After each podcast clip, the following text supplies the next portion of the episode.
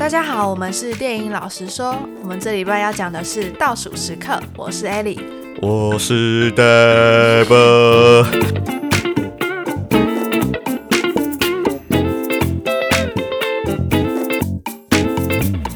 请问你刚刚唱歌是为了要配合这一次的这一部电影吗？对啊，因为我们这次刚好讲一部歌舞片，我想说来一点不一样的开场嘛。好啦，那所以我们等下等一下都要用说唱的吗？是不是也不用啦？这样整场下来很累。今天要讲的是倒数时刻，会不会会被骂爆？看这两个冲在笑。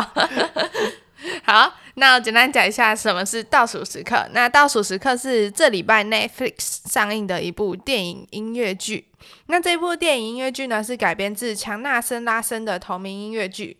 他描述强纳森拉森三十岁生日之前的一周发生的种种困难，以及他渴望在百老汇实现梦想的过程。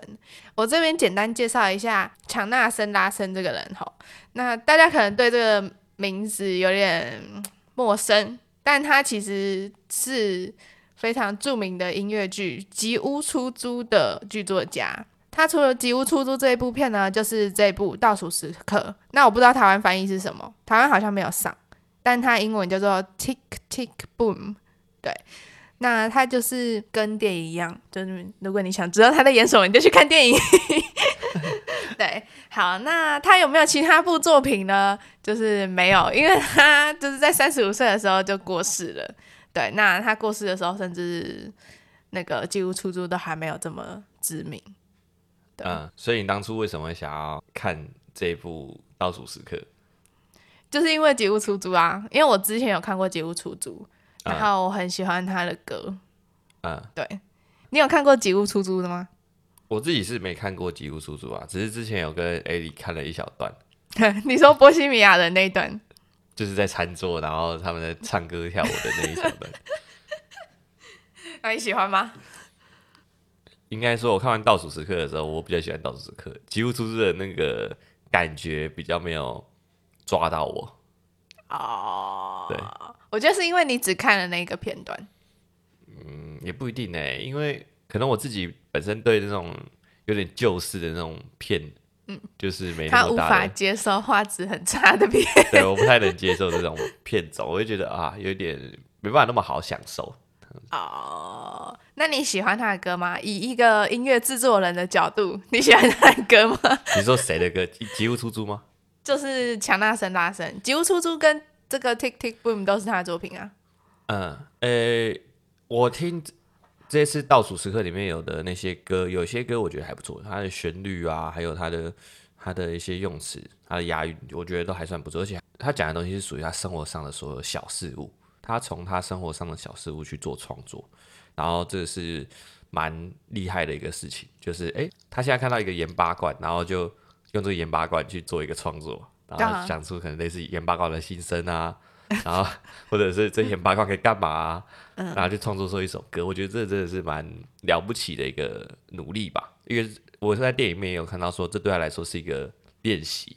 对啊，其实这应该是我们很常要做的事情吧，就把生活中所有东西都拿来练习。对，不论是你不论是编剧，还是不论是你是制音乐制作人，或者是作曲家，嗯、那他就是无时无刻都在练习他的东西。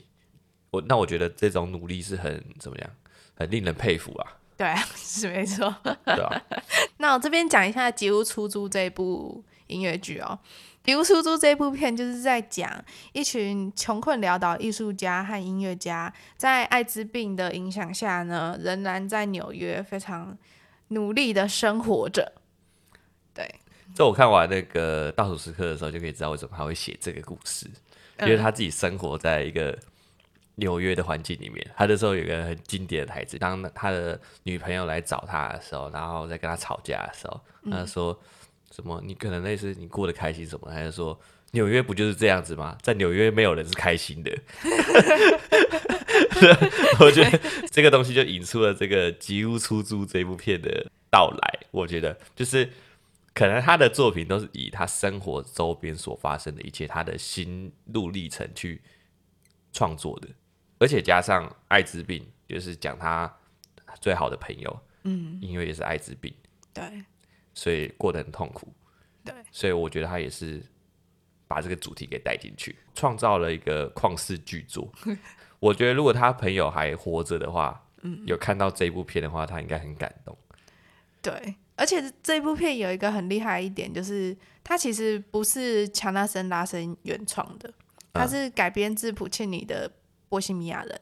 哦。然后我之前其实不知道这个点，然后我查了一下《波西米亚人》在讲什么，嗯、然后他其实就是在讲一群穷困潦倒的波西米亚人，在肺结核的影响下，然后努力的在。巴黎求生存，基本上它就是把中间的名词替换掉而已。嗯，对。然后它里面有很多曲目也是从那个歌剧来的，但是《吉屋出租》这部音乐剧本身是一个摇滚音乐剧，然后就是觉得蛮厉害的。那我自己本身在看就是《倒数时刻》这部音乐剧的时候，我自己超级喜欢的。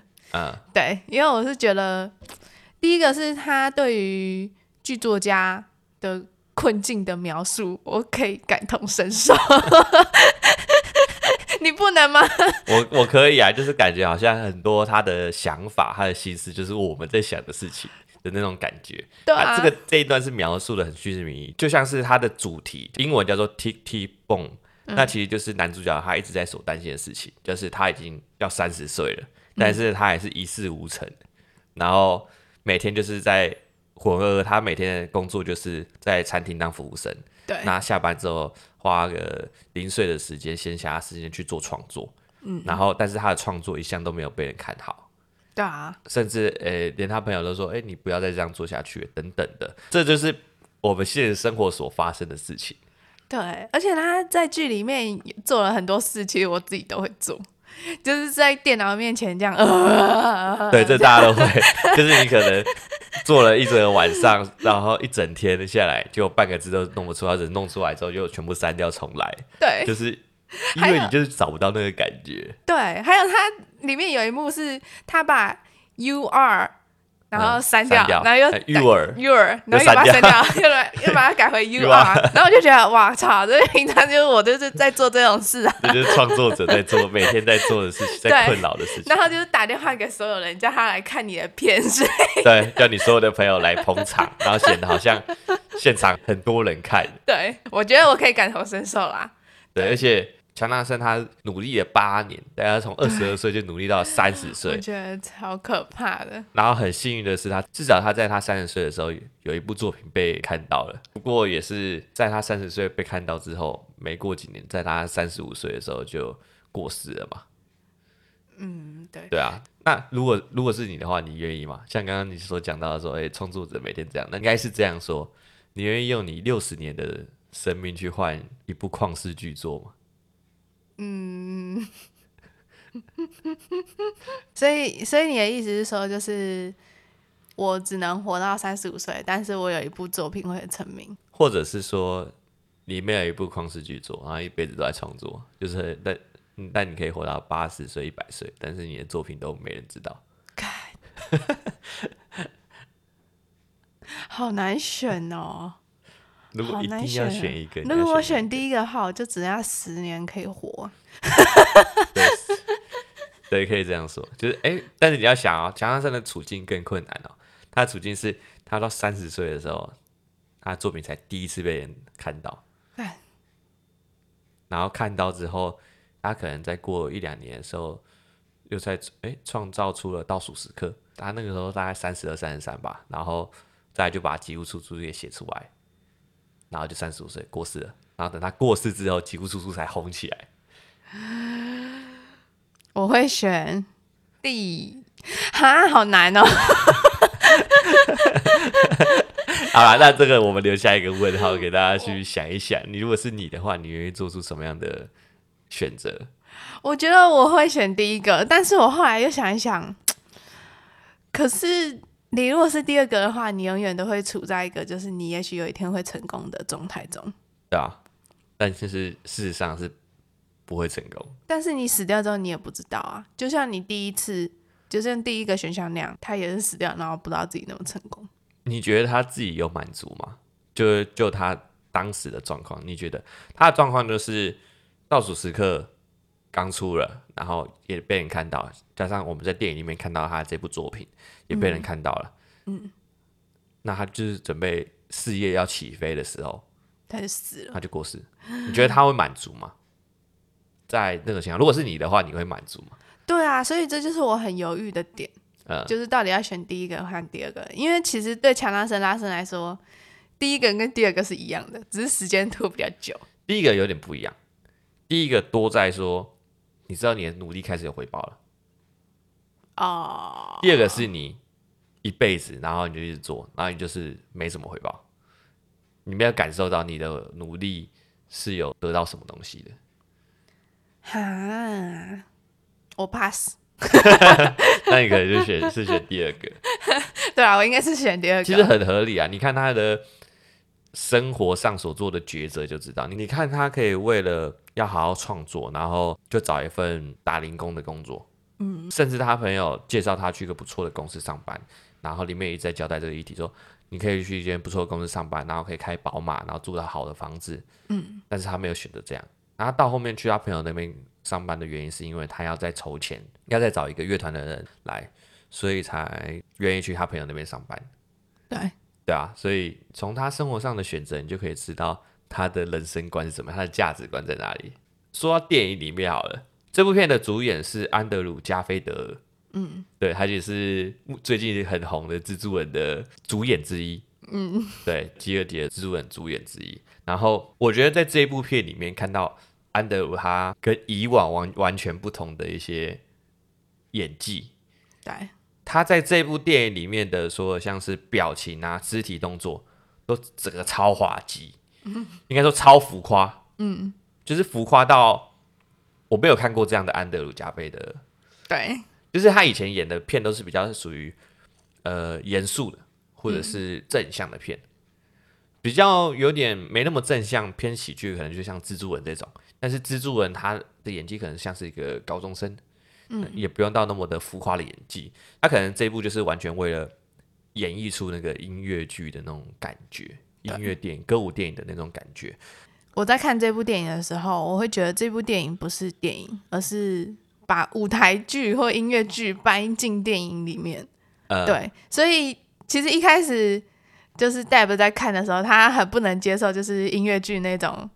浮夸的表演方式，就是可能他们突然跳舞，然后他那个舞蹈的动作是很大的肢体动作，对，然后他又没法接受。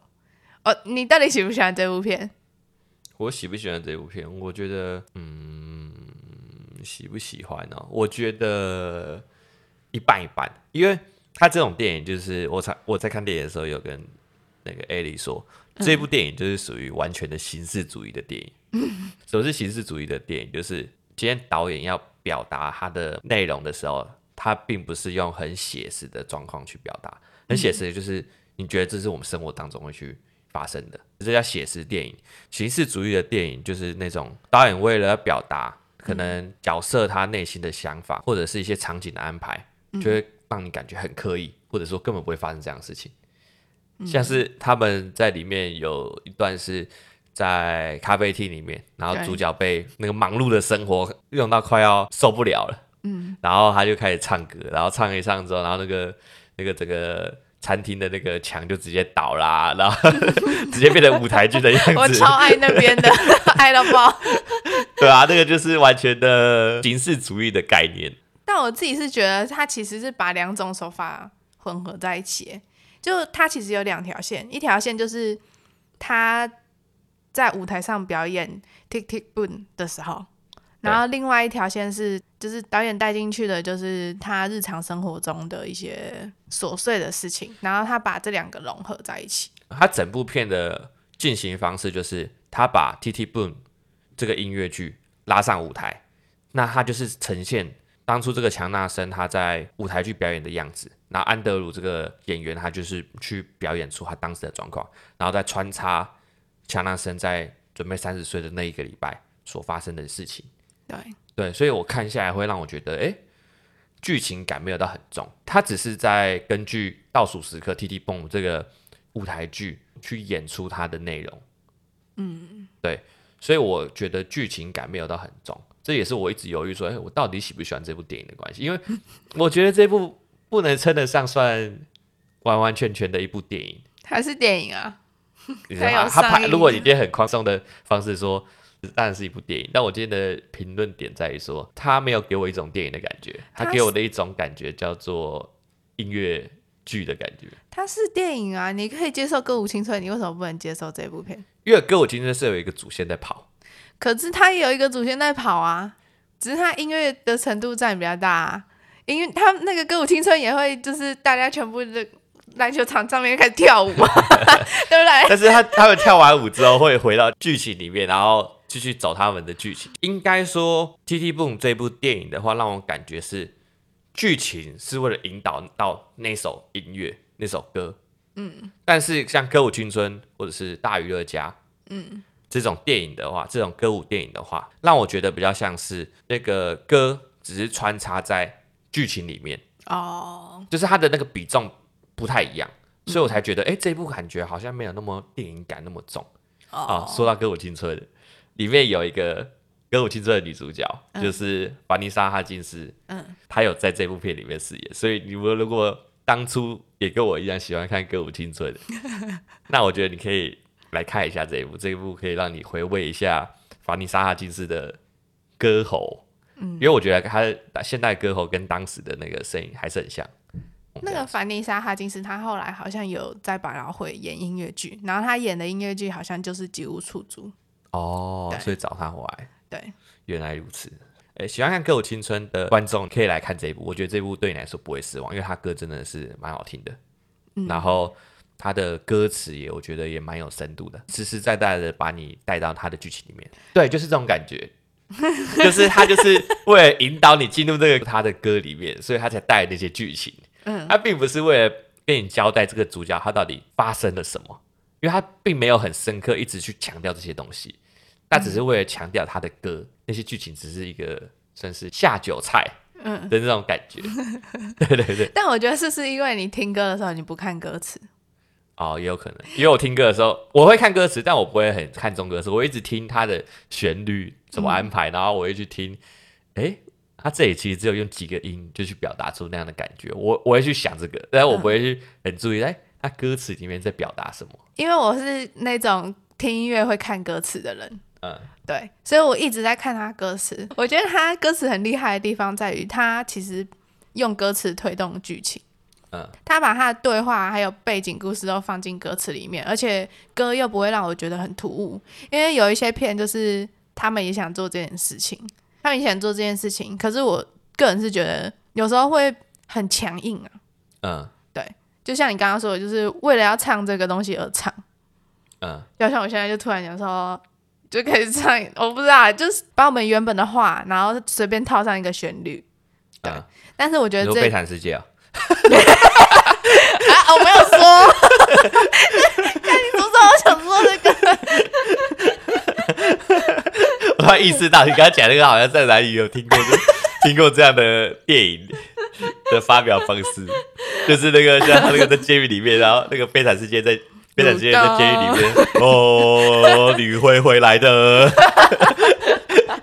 哦，我要离开，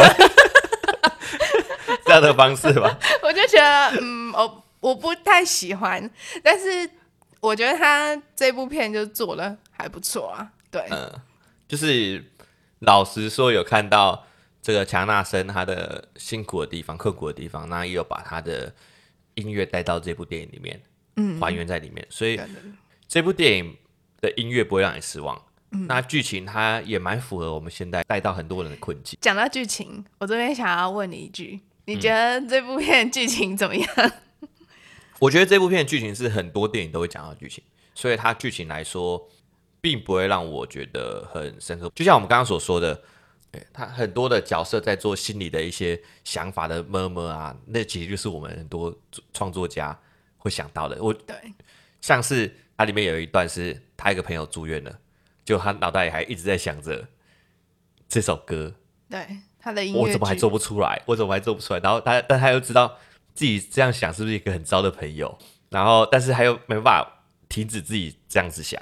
或者是说，他另外一段坐在电脑前的那一段，就我们刚刚所讲到，坐在电脑前，他就是直接去描述出他从晚上做到白天，然后到了剧场还是没有做出来，然后直到他跑去游泳，嗯，游完泳之后才突然啊，他直接用形式主义的方式表达说，哎，音符出现在海水里面，嗯，然后他想到东西了，然后赶快起来，然后立刻去创作，然后我的时候就跟艾莉说，我跟你讲，他就太久没运动。所以才会，所以才会想不到东西。那我们最后来补充一下这部《倒数时刻》的导演。这部片的导演是呃林曼努尔·米兰达，然后他比较著名的作品是《汉密尔顿》。对，那他同时也是《海洋奇缘》的作曲家，然后他也有出演《纽约高地》和《魔法满屋》，就是最近要上映的一部动画。对，然后艾莉她其实。超想要看汉密尔顿的，对啊，但只有 Disney Plus 上面有。然后艾莉还跟我说，她愿意为了汉密尔顿去订阅 Disney Plus。我就觉得很酷啊，就是有没有讲一下汉密尔顿是为什么让你觉得酷？汉密尔顿他是在讲美国的历史，但是他用饶舌的方式，嗯、就是你会看到一群穿着古装的人，然后在台上唱饶舌。呃，这是蛮少有的一种。方式，因为大多都是可能唱歌，对啊，他不会唱到饶舌，因为饶舌有一定的难度，因为他本身的饶舌词就很多，然后还要去记他舞台的演绎，然后甚至是他们平常戏剧的台词。嗯，所以我我在看《倒数时刻》这部片的时候，我就觉得里面有蛮多就是说唱的部分，我觉得蛮厉害的。我不是说饶舌啊，我是说说唱啊，呃、就感觉他。这部片里面还是有这个导演的影子，影子对、嗯、这种感觉，对吧、啊？所以我会说，如果你喜欢看歌舞片，嗯，那你一定要来看这，或者你喜欢看歌舞剧，嗯，你一定要来看这一部，或者是你喜欢这个男主角，对，沙菲尔德，那你也一定要来看这一部。还有说，如果你喜欢吉屋出租这个。创作人还有吉屋出租强纳森，嗯，那你一定要来看这一部倒数时刻，而且 Netflix 上面就现在就有，对，而且刚上的，对，而且你就是直接查的话查不到哦。哦，对，我们昨天查了半小时，我想说，干，该不会我记错他上映的时间吧？因为我们本来就是预计这周要讲这个，对，结果干。什么都找不到，结果就在封面电影里面的封面最大的那一个。对，我觉得你那个是要随缘才看得到。对，这可遇不可求啦。你如果看得到就看到，看不到就是强纳森不要你看。好，那我们今天的节目就到这里啦，拜拜。